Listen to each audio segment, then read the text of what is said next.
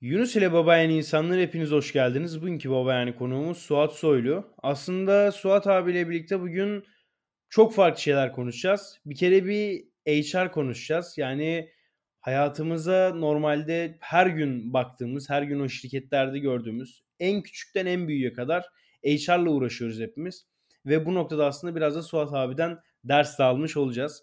Bugün e, Özel Türk Koleji'ndeydi. Yanlış telaffuz etmiyorum inşallah ismini. Şu anda bu kolejde şef, HR officer. Böyle hani biraz uzun bir hitap ama. Gelin birlikte Suat abi tanıyalım. Suat abi nasılsın? Teşekkür ederim Yunus. Çok sağ ol. Çok iyiyim. Sen nasılsın? Ben de iyiyim. Çok sağ ol abi. Ya bize biraz kendinden bahseder misin abi? Çok hani uzun bir aslında iş hikayem var. Telsim, Vodafone, şu anda hani bir okul, bir kolej hani farklı yerler. Bir telekomünasyondan nasıl bir okulda hani okuldaki HR nasıl oluyor? Bilmiyorum hani biraz bize anlatır mısın? Tabii ki ben biraz kariyer hikayemi anlatayım. Oradan da buraya kadar geleyim. Zamanımız yetmeyebilir. O yüzden mümkün olduğu kadar yapabildiğim kadar kısa kesmeye çalışacağım. Yoksa bu program saatler e, uzatabilir. Şimdi şöyle, ben İzmirliyim. Ege Üniversitesi Psikoloji bölümünü bitirdim isteyerek girdiğim bir bölümdü. Sonrasında okulda akademisyenlik mi, iş hayatı mı diye düşünürken yüksek lisans yapmak istedim ki bize hep o dönemde şunu söylediler. Herkes üniversite mezunu. Sizin bir adım öne çıkabilmeniz için yüksek lisans yaparsanız daha kolay iş bulursunuz diye. Böyle başladım ben yüksek lisansa ki aslında onun da çok da doğru olmadığını hayat bana öğretti. Yüksek lisans yaparken ama şöyle bir şansım da oldu üniversitenin yani bizim bölümün yapmış olduğu İzmir ve Ege bölgesindeki, çevresindeki e, endüstri, sanayi işletmelerine e, işler yapılıyordu. Yani insan kaynaklarıyla alantı, personel seçimi, e, yerleştirme, test uygulama gibi. Oradan ben küçük küçük insan kaynaklarına ısınmaya başladım. Yüksek lisans bittikten sonra da ben bu konuyu artık Türkiye'de o zamanlar yeniydi. Bahsettiğim yıllarda 1991, 92 seneleri. İnsan kaynakları yurt dışında tabii ki Amerika'da özellikle Avrupa'da vardı ama Türkiye'de yeni yeni gelişiyordu. Personel yönetiminden insan kaynakları yönetimine doğru bir transformasyon gerekiyordu. O da büyük işletmelerde başlamıştı. Ben o dönemde İzmir'deki Piyale, Turya, Orkide Yağları, Dio, Gökburu gibi e, işletmelerde de yarım zamanlı stajyer olarak da şeyleri, insan kaynakları dünyasını görme ihtimalim oldu, şansım oldu. Böylelikle başladım. Sonra tabii her Türk gencinin başına gelen şey benim de başıma geldi. İşte yüksek lisans yaparken bitir bitirmez bizi devlet asker aldı. Ben de çok severek gittim askere. Tabii beklentim de şuydu neydi? İşte 5 ay kısa dönem yaparız geliriz ne olacak askerlik diye. Fakat Türkiye'nin o zamanlar içinde bulduğu e, konjonktür bizim öyle yapmamıza izin vermedi. E, bana uzun dönem yedek subaylık çıktı. O dönemde de yedek subaylık tam bir yıldı, 12 aydı. Psikolog olduğumuz için sağlık sınıfına giriyoruz biz. E, Samsun'a gittim ben. Sahra Sıhhiye Okulu'nda sağlıkçı subay olarak başladım. İki aylık acemi döneminden sonra GATA, e, Askeri Tıp, Tıp Akademisi'nde e, yedek subay askerliğimi yaptım. Derken askerlik uzadı 16 aya. Ben Asteğmen gittim. Teğmen rütbesiyle terfi ederek tarihte eşine az rastlanılır bir grup olarak o Asteğmen çizgisinden Teğmen yıldızını takmış olarak kurtulduk askerlikten böylelikle 16 ay. Tabii ben gitmeden önce beklerdim ki ve ümidim de oydu ki işte kısa dönem yapacağız, geleceğiz. En son ayrıldığım işletmede çalışmaya devam edeceğim. Fakat 16 ay hiçbir işletme beklemez.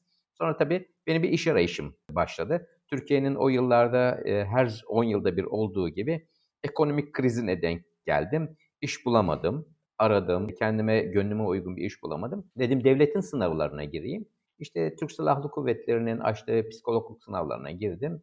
Bir 3 sene kadar Ege Deniz Bölge Komutanlığı Rehberlik Psikolojik Merkez Amirliğini yaptım orada. E, sivil statülü uzman olarak.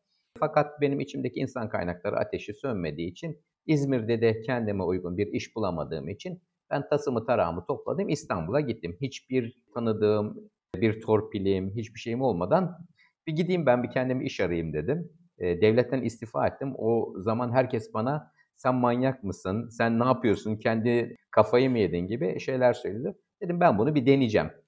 En azından E, o zamanlar şöyle bir şey vardı. Devletten istifa ettiğiniz zaman tam şimdi süreyi hatırlamıyorum ama birkaç ay içerisinde geri dilekçe verirseniz dönebiliyordunuz. Belki de bu beni rahatlattı. Ben İstanbul'da iş arayışına girdim.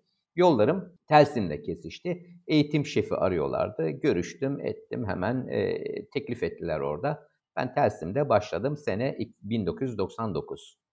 Böylelikle benim kurumsal hayatım 1999'da başladı. İşte grubun o dönemki bir eğitim ajansı alt şirketinde başladıktan sonra yıl oldu 2000. Dünyada ne oldu? Dünyada internetin yükselmeye başladığı, patladığı, hatta herkesin internet sitesi açtığı, evlere internetin girdiği, yeni yeni internet şirketlerinin kurulduğu, servis sağlayıcıların kurulduğu bir döneme denk düştüm. Beni de grup aldı. Küçük küçük halde faaliyet gösteren internet gruplarının, internet şirketlerinin grup müdürü yaptı ve internet grubu şirketlerinin insan kaynakları müdürlüğüne terfi ettim. Şimdi sorun şuydu. Siz internet işletiyorsunuz ama internet yapacak Türkiye'de yetkin eleman yok. Bunları bulmanız lazım. Yani o zamana kadar ben Java developer ya da system architect deyince, architect deyince hani sistem mimarı, bildiğim mimar aklıma geliyordu. Hani mimar, mimar dediğin ev yapar gibi. Hatta onunla ilgili de esprili reklamlar çıkardı. Ne yaptık o dönemde? Grup insan kaynaklarıyla biz Hindistan'a gittik. Yazılımcı getirdik Hindistan'dan. 30-40 tane. Böylelikle bir macera ile birlikte Türkiye'de olmayan yetkinliği yurt dışından ithal ederek yazılımcılar gelmeye başladı. El, biz personeli istihdam ettik. E-ticaret sitesi kuruldu. O zamanlar şu anki Google'ın muadili Türkiye'nin ilk yerli arama motoru Netbull kuruldu. Yazılım şirketleri kuruldu. Ben bundan son derece mutlu oldum ki Türkiye'de bu yazılım, e-ticaret, internet, bilişimin ilk nüvelerin atıldığı şirketlerde çalışma imkanım oldu. Ve bu oradan da çok şey öğrendim. Sonrasında 2001 oldu. Türkiye ne oldu? Bir daha bir ekonomik krize girdi. Bu sefer şirketler küçülmeye başladı. İnternet bu kadar her önüne gelen bir e-ticaret sitesi, her önüne gelen Çin'den ufak ufak bozuk 3 piksellik, 6 piksellik fotoğraf makineleri getirmeye başlayınca e, ortalık ciddi bir kaosa sürüklendi. Bu sefer ekonomik krizde olunca tabii işletmeler kapanmaya başladı, insanlar işten çıkarılmaya başladı. O dönemde de ben holdinge geçtim küçülmeden dolayı. O internet şirketleri birer birer kapandı. E, holding de Telsin bünyesinde de bu sefer kurumsal insan kaynakları bölümünde bir e, iki yıl birim müdürlüğü yaptıktan sonra sonra terfi ettim. Telsim'in insan kaynakları müdürlüğüne geldim. E, o dönemden sonra da grubun bazı politik, ekonomik zorluklar sebebiyle Telsim'e e, devlet el koydu. Bu sefer TMSF içerisinde çalışmaya başladık. TMSF el koyduktan sonra grubu satmak istedi. Vodafone satın aldı Telsim'i. Böylelikle biz birden e, yerli bir şirketten uluslararası bir şirketin çalışanı durumuna geçtik. Uluslararası bir şirketin tabii ki farklı dinamikleri var. O dönemde de Vodafone beni işte Türkiye içinde e, istihdam etmenin dışında Avrupa'daki ülkelere gönderip oralardaki e, uygulamaları, insan kaynakları uygulamalarını gö- görmekle görevlendirdi. Ben uzun bir süre Avrupa'yı gezdim, e, proje yöneticiliği yaptım. Sonrasında bu sürekli hale geldi. İki sene Almanya'da e, ERP, e, SAP projesinin transformasyonu, insan kaynakları transformasyonu gerçekleştirdim. Türkiye'ye döndüm. Türkiye'de Vodafone Akademi'yi kurdum. Baktım 12 sene olmuş ve bir düşündüğümde dedim ki ben burada biraz daha kalırsam emekli olurum ve yeni şeyler görmem lazım. Zora gelmem lazım. Yani içerideki kurt ne oldu? Kaynamaya başladı. Ben gene aynı şekilde e, İzmir'de yaptığım gibi Telsim'e istifamı verdim. HSBC bankasına geçtim. Bir bankacılık sektörünü hep merak ederdim. Ne yapıyor bu adamlar? Bankada insan kaynakları nasıl yapılır diye. HSBC'de e, yetenek yönetimi, yetenek kazanımı bölümünde müdürlük yaptım. 3 sene kadar da orada çalıştıktan sonra dedim ki banka da bana yeter. Ben gene kurt kaynamaya başladı. Bir hep merak ettiğim ilaç ve tıbbi cihaz sektörünü görmek isterdim. Şansım da yaver gitti. Metronik adı altında dünyanın tıbbi cihaz devi, özellikle yüksek teknoloji kalp pili ve beyin pili üreten bir firma olarak bilinir. Oranın önce Türkiye, sonra Orta Asya e, insan kaynakları liderliğini yürüttükten sonra baktım ki benim İstanbul'daki serüvenim 20 yılı doldurmuş. Bu da bana yeter dedim 3 sene. Sonra vatana dönme kararı aldık. Bu arada ben evlenmiştim, çocuk sahibi oldum. İkinci çocuğum doğdu. ve İzmir'e döndüm. Gene bir gece ani kararla. E, gene işsizdim. İşte bir iş bakarken nereler olur diye e, İzmir Özel Türk Koleji ile yollarımız kesişti. Şimdi buranın ve bağlı şirketlerinin insan kaynakları direktörlüğünü yapıyorum. Ya hayat hayat hikayen abi böyle uzun olunca kısa kesmek bile çoğu kişiye göre böyle biraz uzun kaçabiliyor. Ama böyle sanki bir piyanonun böyle bütün tuşları yan yana gelmiş de her tuşa böyle kademe kademe basmışsın ve o notalar birbirine o kadar güzel uymuş ki sonunda buradasın ve bizimle bizimlesin aslında abi. Kesinlikle. Şöyle hayat hikayen çok güzel ve gerçekten arkanda çok büyük bir tecrüben var. Hani şu anda yaptığın bir kolej olarak gözükse de bir okul olarak gözükse de aslında dediğin gibi hani bağlı diğer şirketlerin de aslında HR gider HR'larına bakıyorsun. Tabii ot- otel de var, fabrika var, gıda fabrikası var. Evet. Hı hı, doğru. Türkiye'de HR hala bence çok fazla oturmuş bir sistemi yok. Birçok firmada çünkü hani şöyle hani oturmuş sistemi yok derken kurumsal firmalar bazında konuşmuyorum. Birçok hani esnaf konusunda konuşuyorum. Çünkü insanlar şöyle hani zaten bünyede 5 kişi 10 kişi civarında çalışıyorlar. Böyle çok büyük bir fabrika gibi dönmüyor ve içeride tamamen bir çalışan alınacakken ya abi bu adam benim işime yarar olarak. Hani artık CV denen bir şey çok fazla böyle esnaf arasında dolanan bir şey değil. Peki sen abi hani CV'nin geleceği konusunda ne düşünüyorsun? Hani CV gerekli bir şey mi hala? Şimdi ben daha radikal bir şey söyleyeceğim sana ve e, belki de meslektaşlarım da bana kızacaklardır. Ben her firmada, her şirkette HR'ın gerekliliğine inanmıyorum. Ki yok da. Hatta geçenlerde bir makale çıktı. Artık şirketler, hatta İngiltere'de bir teknoloji firmasının CEO'su demişti. Ben bu şirkete HR almayacağım diye. Ama HR'ın yapacağı bir iş var ve onu da birisi yapacak. Onu kim ne yapacak? Akıllı zeka ve yönetici yapacak. Benim sürekli söylediğim bir söz vardır yöneticilere ve liderlik ekibine. Derim ki her yönetici aynı zamanda bir HR yöneticisidir. Benim kadar HR'ı bilmektir. HR nedir? HR değil mi? Yani Human Resources ama biz bunu şöyle de bakarız. H, hire yani işe alma.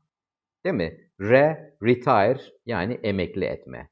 İşe almadan emekli etmeye kadar bir çalışanın, bir kişinin, bir firma içerisinde yaşayacağı tüm serüven HR'ın konusudur. İşe almayı yönetici yapabilir. Onun performans değerlenmesini yönetici yapabilir. Onun e, düşük performansını yönetme, onun ücretini belirleme, ücretle ilgili olarak gerekli müzakereleri yapma, onun disiplinle ilgili konularını yönetme gibi her şeyi yapabilir. E bir bordro kalıyor. Bordroyu da zaten makineler yapıyor. Hani bir program yapıyor. Siz verileri girdikten sonra. E geriye aslında çok da fazla bir şey kalmıyor gibi görünüyor. Ama İK'nın fonksiyonu ne? İK'nın sistemle ilgili olarak süreçleri, politikaları, prosedürleri oluşturur, hazırlar ve danışmanlık yapar. Yani çalışan motivasyonu, çalışan bağlılığı, çalışanın şirkete tutundarma gibi konularda insan kaynaklarının sorumluluğuna girer. Şimdi senin soruna dönecek olursam CV gerekli midir? Yani CV'ye nasıl baktığınızla ilgili. CV aslında sizin bir kart vizitiniz. Şimdi Yunus geldi dedi ki Suat abi ya ben bir iş arıyorum ben bana bir yardımcı olsana dedi. Tabii Yunus'cum dedim. E ben şimdi bir arkadaşıma desem ki bizim iyi bir çocuk var Yunus onu bir işe alsana. Öyle olmaz tabii. O da diyecek ki bu kimdir Yunus değil mi? Bir bana bir şeyini yazılı bir şeyini göster, gönder. Yani illa yazılı olmak zorunda değil. Hani bir dijital olarak da senin bir kart vizitinin olması lazım. Nerede okuduğun, ne, nelere hoşlanıyorsun gibi gibi gibi. Gerekli midir? E, elbette gereklidir. İlla bir kağıt parçası olmak zorunda değil ama dijital CV de gereklidir. Çünkü bir yere başvurabilmek için bir anahtar değildir ama bir kolaylaştırıcıdır. Yoksa hani e, sizin iş aradığınızda ya da bir işe başvurmak istediğinizde sizin karşıdakinin tanıyacağı, hakkınızda bilgi edineceği bir araca ihtiyaç var. Bu illa yazılı olmak zorunda değil ama. Video çekersiniz, gönderirsiniz. O da olabilir ama video kaydının üstünde not almak çok da kolay değil. Henüz daha o kadar insanlar dijitalleşmedi. Daha kağıt kürek işlerini de biz şey yapmadık. Şimdi bunu bu görüşmeyi ben seni ekrandan görüyorum. Bir iş görüşmesi CV olduğunu düşünürsek ben bir yerden kayıt alacağım. Değil mi? O yüzden de bir kağıt kalem muhakkak gerekiyor. Ha, dediğiniz gibi aslında hani CV elbette ki bir kart vizit ve hayatımızın her anında kullanabileceğimiz bir şey. Hani aslında sizin anlattıklarınızdan fark ettiğim kadarıyla bunu söyleyebilirim. Ama şöyle günümüzde birçok insan böyle hani ya CV'mde şöyle bir okulun yazması beni gerçekten işte çok farklı yerlere götürebilir diyor. Ama ben bu algının yavaş yavaş kırıldığını düşünüyorum.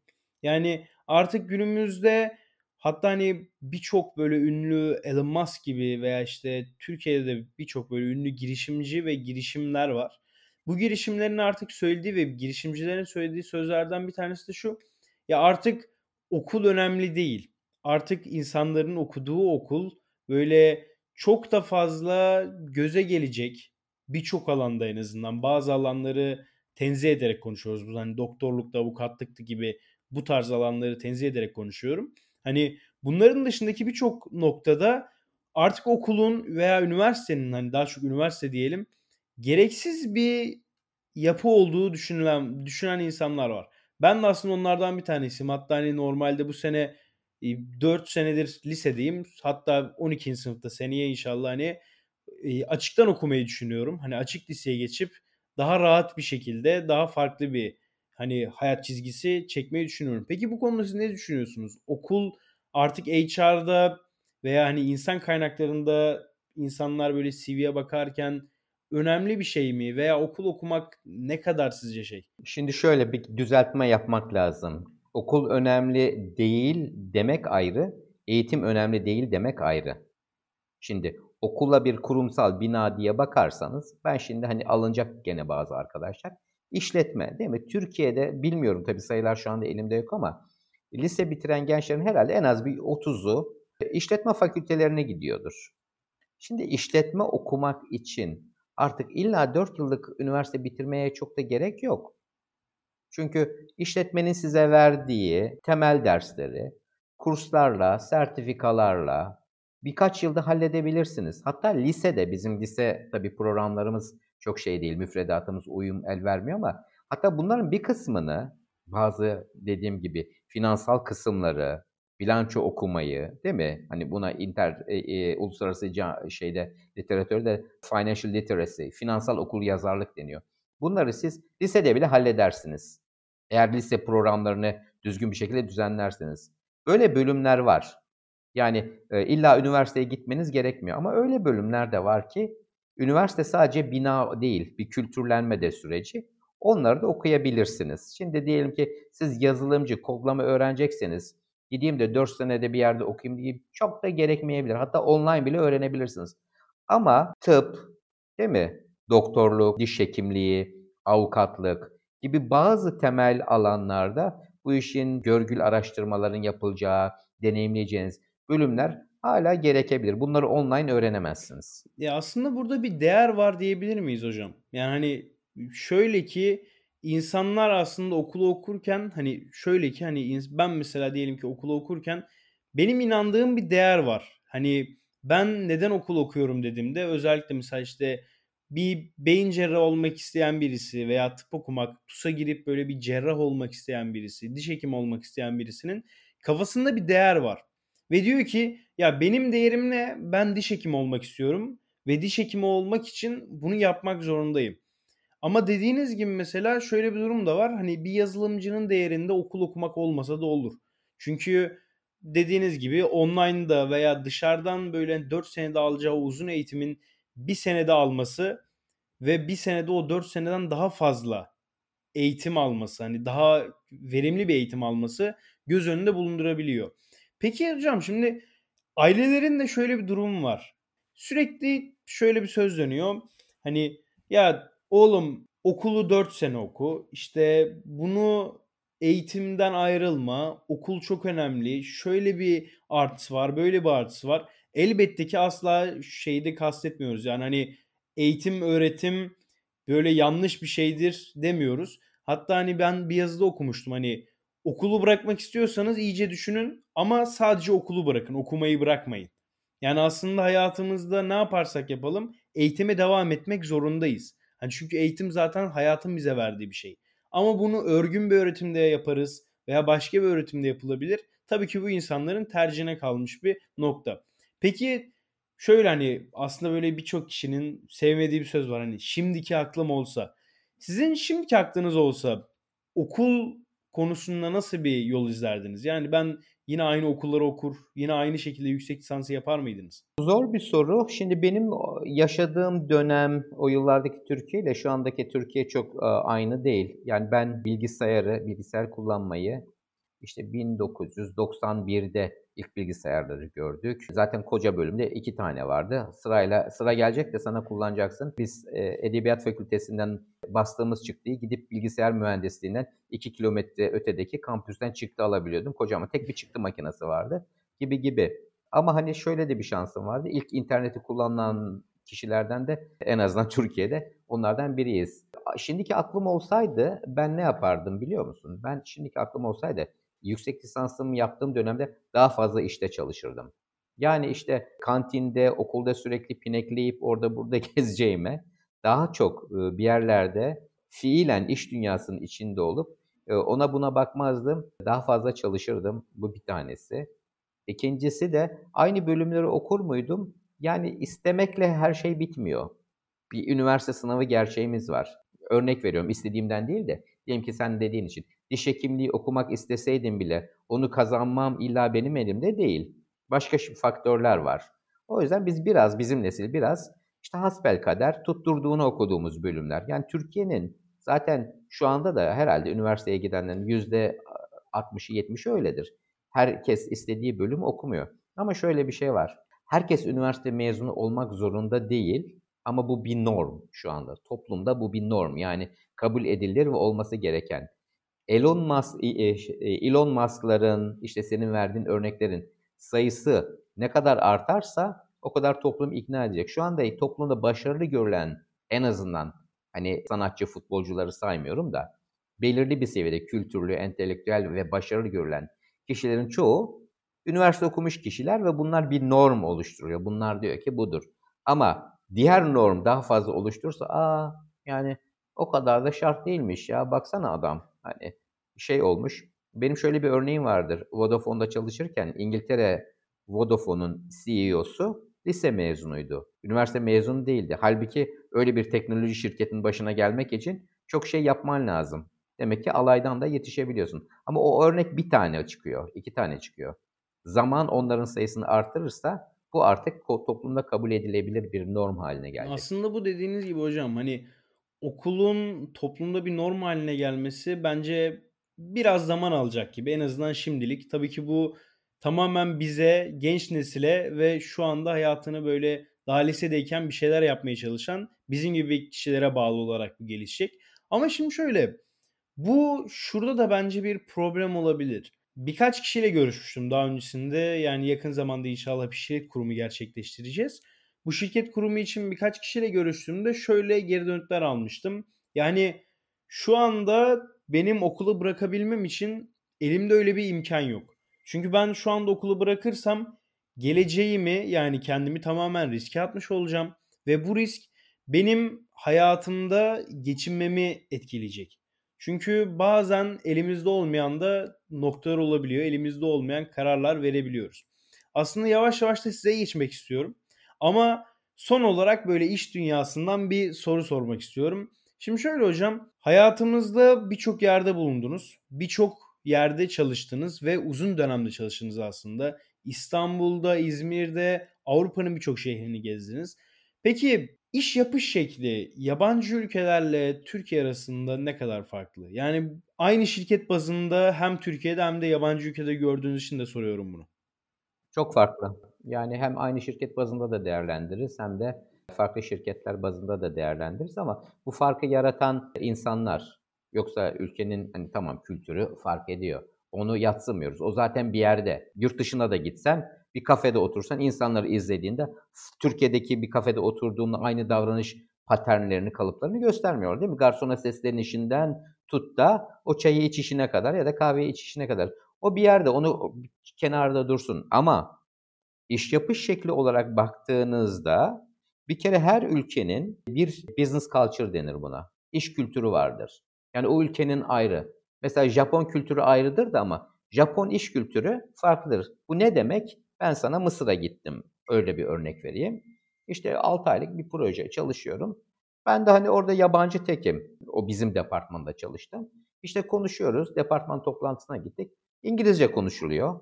Ben zannediyorum ki ben olduğum için İngilizce konuşuluyor. Hani ben bana ayıp olmasın Arapça konuşmuyorlar diye. E ben çıktım İngilizce konuşmaya devam ediyorlar. Sonra aralarında gene İngilizce konuşuyorlar. Ya dedim siz hani hasta mısınız? Niye İngilizce konuşuyorsunuz? Kendi ana diliniz Arapçayı konuşuyor. Yok dedi bizim bu şirkette dedi genelde Mısır'da dedi iş dili İngilizcedir, kültür. Mesela Lübnan'da da öyledir. Japonya'da da tamamen farklı bir kültür var. Yani el sıkışından selamlaşmasına kadar, mail yazmasına kadar bunların her biri fark eder. Bizim de zaten Türkiye'den yurt dışına gittik, gidenler onlara expat diyoruz. Hani expatriate, yabancı çalışan. Çok zorlandıkları konulardan bir tanesi de o ülkenin iş kültürüne adapte olması. Yani biz neyiz? Biraz daha samimiyet bekleriz değil mi? Böyle işte bir iş yerinde çalışırken iki lak lak da yapalım, bir çay kahve de içelim, sigaraya da inelim. Yani bunlar o ülkelerde yok anlamında söylemiyorum. Ama örneğin İngiltere'de şöyle bir örnek vereyim. İşte akşam dediler ki gel pub'da eğleneceğiz, happy hour yapacağız. İşte mesai 5'te bitti e, köşedeki pub'da. Ben seninle orada çok iyi bir arkadaşlık kurabilirim, karşılıklı tokuştururuz, birbirimize sarılırız vesaire. Ertesi gün seni hiç tanımayabilirim. Selam dahi vermeyebilirim. Bu mesela bir Türk için son derece acı olabilir. Çok e, tuhaf gelebilir böyle bir şey. Yani ülkeden ülkeye bu de- değişiyor. Yani baktığınızda böyle anlattığınız gibi çok farklı hikayeler, çok farklı kültürler var. Bu hani kültürden, insanın iş yapış biçiminden ya belki Türkiye'de de yani ülkemizde de böyle insanlar vardır ama hani yok denebilecek kadar nadir en azından kesimlerde böyle hani daha minimal noktalardadırlar. Şimdi hocam artık bence İK'yı konuştuk. Yani hani HR'ı konuştuk. Hayatınızdaki yaptığınız işleri konuştuk. Biraz olsa CV'yi, işe alımları, insan kaynaklarını konuştuk. Artık yavaş yavaş sizin üzerinize doğru gelmek istiyorum. Biraz da olsa biraz böyle olaya magazinsel yaklaşalım diyorum. Şöyle hani Suat Soylu şu ana kadar birçok yerde çalıştı, birçok şey yaptı. Ama bunları çıkarttığınızda geriye ne kalıyor? Yani sizde bu işte HR'ı çıkarttığınızda, okuduğunuz psikolojiyi çıkarttığınızda, bunlar çıktıktan sonra, iş dünyası hayatınızdan çıktıktan sonra Suat Soylu'nun hayatında ne kalıyor? Yani sen fa- ya fark ederek ya da fark etmeyerek aslında koskoca bir kimlik teorisini, ki o benim doktora tez konumdur, sosyal kimlik teorisini özetliyorsun. Bizim çünkü kimliklerimiz vardır. Ben bir babayım, değil mi? O bir ayrı kimliktir kızım için. Ben bir eşim, o ayrı bir kimliktir, değil mi? E, karım için. Ben aynı zamanda bir yöneticiyim, çalışan için. Ben işte bir arkadaşım, Yunus için. Ben bir oğlum, babam için. Ben bir küçük kardeşim, abim için. Ben bir psikoloğum, meslek için. Ben bir vatandaşım, devlet için. Bir soğan gibi katman, katman, katman, katman, katman.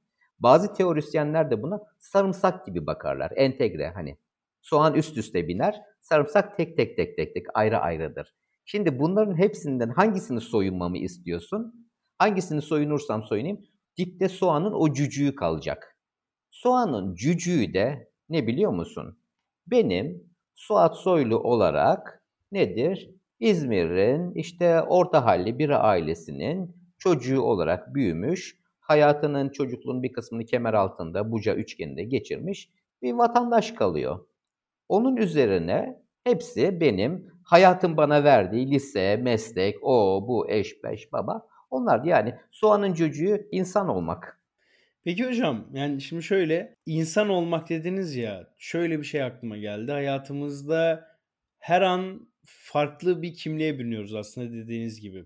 Ama sonunda ara sıra bazı insanlar hani dinleyicilerimizi ve sizi tenzih ederek konuşuyorum burada. İnsan olmayı unutuyoruz bazen.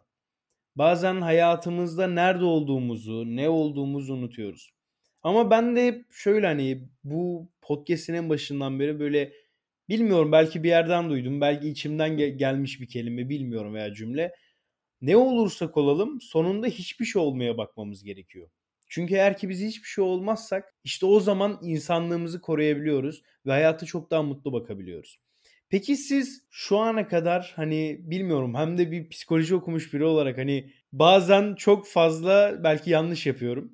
Hani söylediklerim hakkında ne düşünüyorsunuz? Yani hayatımızdaki olmuşluk dediğimiz veya hani ego den ego derler. Hani bir benliğimiz vardır. Bu benliği kabul etmek ve sonunda bir hiç olmak konusunda ne düşünüyorsunuz? Şimdi geçenlerde okumuşum hatta LinkedIn'de de paylaştım zannediyorum birisinin yorumunda. Diyor ki T.C. Eliot diye bir Amerikalı yazar. Öyle insanlar var ki diyor egolarını beslemekten karakterleri aç kalıyor. Karakter aç kalınca da beslenemiyor. Hani karaktersiz, özellikle karaktersiz demek istiyor gibi böyle şey yapalım. Yani insan olmak tabii ki önemli. Değerlerimiz önemli. İçinde yaşadığımız kültür tabii ki önemli. Birbirimize saygı bunların hepsi önemli. Hayata şöyle bakıyorum ben kişisel olarak. Herkes de böyle bakmak zorunda da değil ayrıca. Ben bir hayata yolculuk olarak bakıyorum. İşte doğdum, yerlere geldim. Yani bir sene sonra nerede olacağımı bilmiyorum. İşsiz de kalabilirim. Ben şimdi buradan çıkıp Seferihisar'ın bir dağ köyünde tarımla da uğraşabilirim, çiftçilikle de uğraşırım, çoban da olabilirim. Ya da giderim bir yerde kafama göre bir dükkan açarım. Orada hani küçük bir kafe de işletebilirim. Şu anda onları kestirmem çok güç. Üstümde istediğim kadar benim title'ım olsun. Şu anda ben ne? İşte CHRO'yum. Yani bana göre bir şey değil. Neden bir şey değil? Çünkü bu benim değil. Bu şirketin. Yani o şirket bana verdi. Aynı şirketin bana verdiği araba gibi. Aynı şirketin bana verdiği şu laptop gibi, telefon gibi. Onları ben kazanmıyorum ki şirket bana bir şey için veriyor. Ama buradan ayrılırsam onları da bırakacağım. Ama onların hepsinden soyunduğumda benden geriye bir Suat kalıyor. Şimdi Yunus'la Suat bir saat boyunca şey yaptı değil mi? Bir sohbet yaptılar podcast'te. Ayşe, Fatma, Hasan, Hüseyin de dinledi bunu. Önemli olan Yunus'un kafasında Suat nasıl bir izlenim yarattı? Ayşe'nin kafasında nasıl bir izlenim yarattı? İnsanlar davranışlarını yani davranışları unutabilir. Ama insanlar üzerinde bıraktığı izlenimi unutmazlar. Ben sana nasıl hissettirdiğimi sen unutmazsın. Yıllar geçse de ya biz Suat abi vardı böyle bir sohbet yapmıştık da hiç beş para da etmiyordu yani geyik yaptık gittik de diyebilirsin. Ya da hani güzel bir sohbet yaptık ondan da şunu da kazandık da diyebilirsin. Yani benim sana burada gülmem, sana e, cevaplarımı sert vermem ya da yumuşak vermem çok da bir etki yaratmaz ama sende yarattığı his daha önemli. Yani aslında bu bizi hani şöyle ki bir podcast'teyiz. Hani bir podcast yapıyoruz burada ve aslında bizi yalnızca sesimizden tanıyor insanlar. Çünkü bunu yayınladığımızda bunu dinleyen özellikle mesela podcast'in en çok sevdiğim noktalarından bir tanesi de hani birçok veriye göre podcast'te işte bir bir şey söylediğinizde işte normalde radyo ve televizyonda buna ilgi oranı %20-25 oranındayken bir podcast'te bunun oranı %90. Yani aslında oranlar ve dinleyici kitlesinin buna ilgisi, bir programa ilgisi podcast üzerinde çok dikkatli. Yani bizim burada ağzımızdan çıkan her kelime, her cümle buradaki dinleyenlerin %90'ının kafasında kalıyor ve ara sıra böyle geri dönüşler yapıyorlar. Ve bu hani gerçekten insanlara böyle dokunma arzusu, insanların bir şeyine yardım edebilme arzusu herkesin içinde olan ve bu ya yarın öbür gün birisi işte ya Suat abi ne güzel konuşmuşsun burada bak işte sen bunu yaptıktan sonra öyle tatlı bir şey oldu ki ben bundan sonra dedim ki ha bak Suat abi gerçekten böyle bir şey yapmış dedi. Ya hocam hani Suat abi dediğin gibi aslında böyle çok farklı yerlere dokunduk ve artık böyle çok konuştuk. Dinleyenlerin de biraz kafasını şişirmiş olabiliriz. Eğer ki böyle olduysa kusura bakmayın. Bütün dinleyicilerimizden özür dileriz. Şöyle artık yavaş yavaş sona doğru geliyoruz. Hani bu podcast'in bu bölümün yavaş yavaş sonuna doğru geliyoruz. Sana son olarak böyle biraz uzun konuşabileceğin ve benim de artık seni böyle biraz uzun uzun dinleyebileceğim bir son soruya geçeceğiz aslında. Dün, bugün ve yarın geçmiş yani geçmişimiz, geleceğimiz ve bugünümüz hakkında konuşmak istiyorum seninle biraz. Hayatımızda ne yaparsak yapalım hani ya bugünkü aklım olsaydı dediğimiz cümleler dahi olsa eğer ki biz şu anda burada olmaktan mutluysak ve burada konuşmaktan mutluysak aslında geçmişte hiçbir şey değiştirmemize gerek yok. Çünkü ne olursa olsun bugün burada geçmişimiz üzerine konuşuyoruz. Senden de abi Geçmişin üzerine bir fuck up olabilir veya bir hikaye olabilir Bu illa bir başarısızlık veya başarı hikayesi olmasına da gerek yok. Geçmişinle alakalı bir anın. Bugün için ya ben bunu iyi ki yapmışım dediğim bir şey. Ve gelecek için de gelecek hayallerini belki bir emeklilik planı olabilir. Emeklilik planının olmayabilir hiç fark etmez. Hani hayatındaki gelecek planlarına bize birer cümle, birer kelime, biraz uzun cümle veya cümleler kurmanı istiyorum. Tamam. Geçmişimle ilgili şöyle ben bir, ondan da bahsettim özellikle de bahsettim birazcık. Ben askerlikten korkardım. Yani neden korkardım? İşte bu şeyden korkardım. Hani o dönemde terör vardı. Doğu terör olduğu bir bölgeye gidersem sakat kalırsam şu olursa bu olsa diye. Ama işte kader mesela beni askerliğimde GATA'da yaptım. Nerede yaptım biliyor musun? OHAL bölgesinde gelen askerlerin tam içerisinde psikolojik danışma merkezinde yaptım ve onların psikoloğu olarak çalıştım. Her gün hemen hemen Güneydoğu'da işte şehit düşen, gazi olan askerlerin ilk geldiği merkezdi ve hemen hemen her gün işte mayına basmış, kolunu kaybetmiş, yakınlarını kaybetmiş askerler geliyordu. Hatta işte onları alıyorduk bazen Diyarbakır'a gidip havaalanından getiriyordum ben Gata'ya. Eşlik ediyordum, aileleriyle görüşüyordum vesaire vesaire gibi. Şunu öğrendim ben, yani hayatın ne kadar kıymetli olduğunu, sevdiklerimizin yanında olmasının ne kadar değerli olduğunu, bir de yani sana hayatının en güzel dönemleri nedir diye söyleser, askerlik dönemi derim. Çünkü çok güzel arkadaşlıklarım oldu o dönemde. Şeye de hiç bakmadım. Hani normalde bakarsın kültürel fark vardı değil mi? Sen işte yüksek lisans mezunu bir şeysin, adamsın. Büyük şehirden geldin. Olsun busun bilmem nesin falan diye. Halbuki iletişim kurduğum ve dostluk kurduğum arkadaşlar benden yaşça biraz daha küçük. Yani 4-5 yaş en az küçüktü. Çok dezavantajlı bölgelerden gelmiş. Bazısının okuma yazması daha bile olmayan arkadaşlarım oldu. Onlarla hala görüştüklerim var, hala yazıştıklarım var ve o kadar güzel bir dostluk bağ kurduk ki aramızda. Mesela onu hiç unutmuyorum. İyi ki de orada yapmışım, iyi ki onlarla tanışmışım diye. Bu geçmişimden bir anı. Bugünümle ilgili olarak da yani bazıları şanssızlık olarak görüyorlar bugünü. Şu anda biz bir pandemi dönemindeyiz. Herhalde dünya böyle bir pandemiyi bilmiyorum ki hani vebadan sonra, orta çağdaki vebadan sonra herhalde 600-700 yılda bir görebilir. Bu kadar büyük bir çapta, bu kadar hayatı etkileyen dönemde.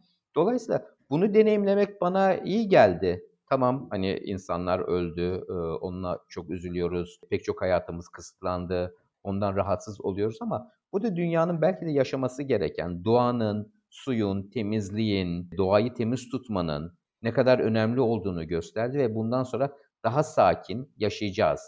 Daha minimal düzeyde yaşayacağız. Hani şey vardır, yaş şu anda bizim rakibimiz ama ben severim. Darüşşafaka okulların reklamı vardır.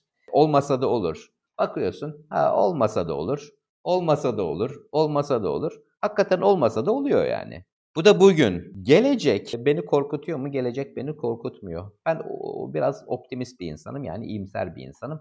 Hep geleceğin daha iyi olacağına e, inanmak istiyorum. Ona da inanıyorum. İnişlerimiz çıkışlarımız olabilir ama şeye de inanırım. Hani güzel günler göreceğiz çocuklar demek istiyorum. O da gelecek. Ya aslında bu anlattıklarınızdan sonra hani hani olmuş olmuştur diye bir kelime vardı, bir cümle vardı. Bir filmdi. Filmi bir türlü hatıya, hatırlayamadım şu anda. Hani ondan dolayı dinleyicilerimiz kusura bakmasınlar. Ama şöyle ki aslında bahsettiğin gibi abi hayatımızda birçok an yaşıyoruz. Dediğin gibi bazı noktalarda bazı insanlarla çok büyük kültürel farklar olsa da bu kültürel farklar gözümüze bile gelmiyor. Çünkü o anda onu yapmamız gerekiyor. Yani bu da aslında o bahsettiğin o soğan teorisi veya o sarımsağın yan yana gel- gelen insanlar teorisinde herkesin bir kişiliği var ve bu kişiliklerimizi ara sıra tamamen kenara bırakıp çıplak bir şekilde hayata giriş yapıyoruz. Ve bu hayata giriş yaptığımız andan itibaren ne olursa olsun biz her zaman biziz ve ne olursa olsun hayatımıza devam etmeliyiz. Aslında Suat abi bugün bu konuşmayı benimle birlikte yaptığın için sana çok teşekkür ediyorum. Ben teşekkür ederim. Burada güzel bir şekilde biraz psikoloji konuştuk, biraz İK konuştuk. Böyle hani hayatta gerçekten mutlu bakmayı öğrendiğimiz bir gün bir bölüm daha oldu. Bugün bu bölümü dinleyen bütün dinleyicilerimize de tekrardan teşekkür ediyorum ve Yunus ile Babayan insanların gelecek bölümlerde tekrar bir araya gelmek üzere söz veriyoruz ve bugünkü bölümünün sonuna geliyoruz. Tekrardan görüşmek üzere. Esen kalın.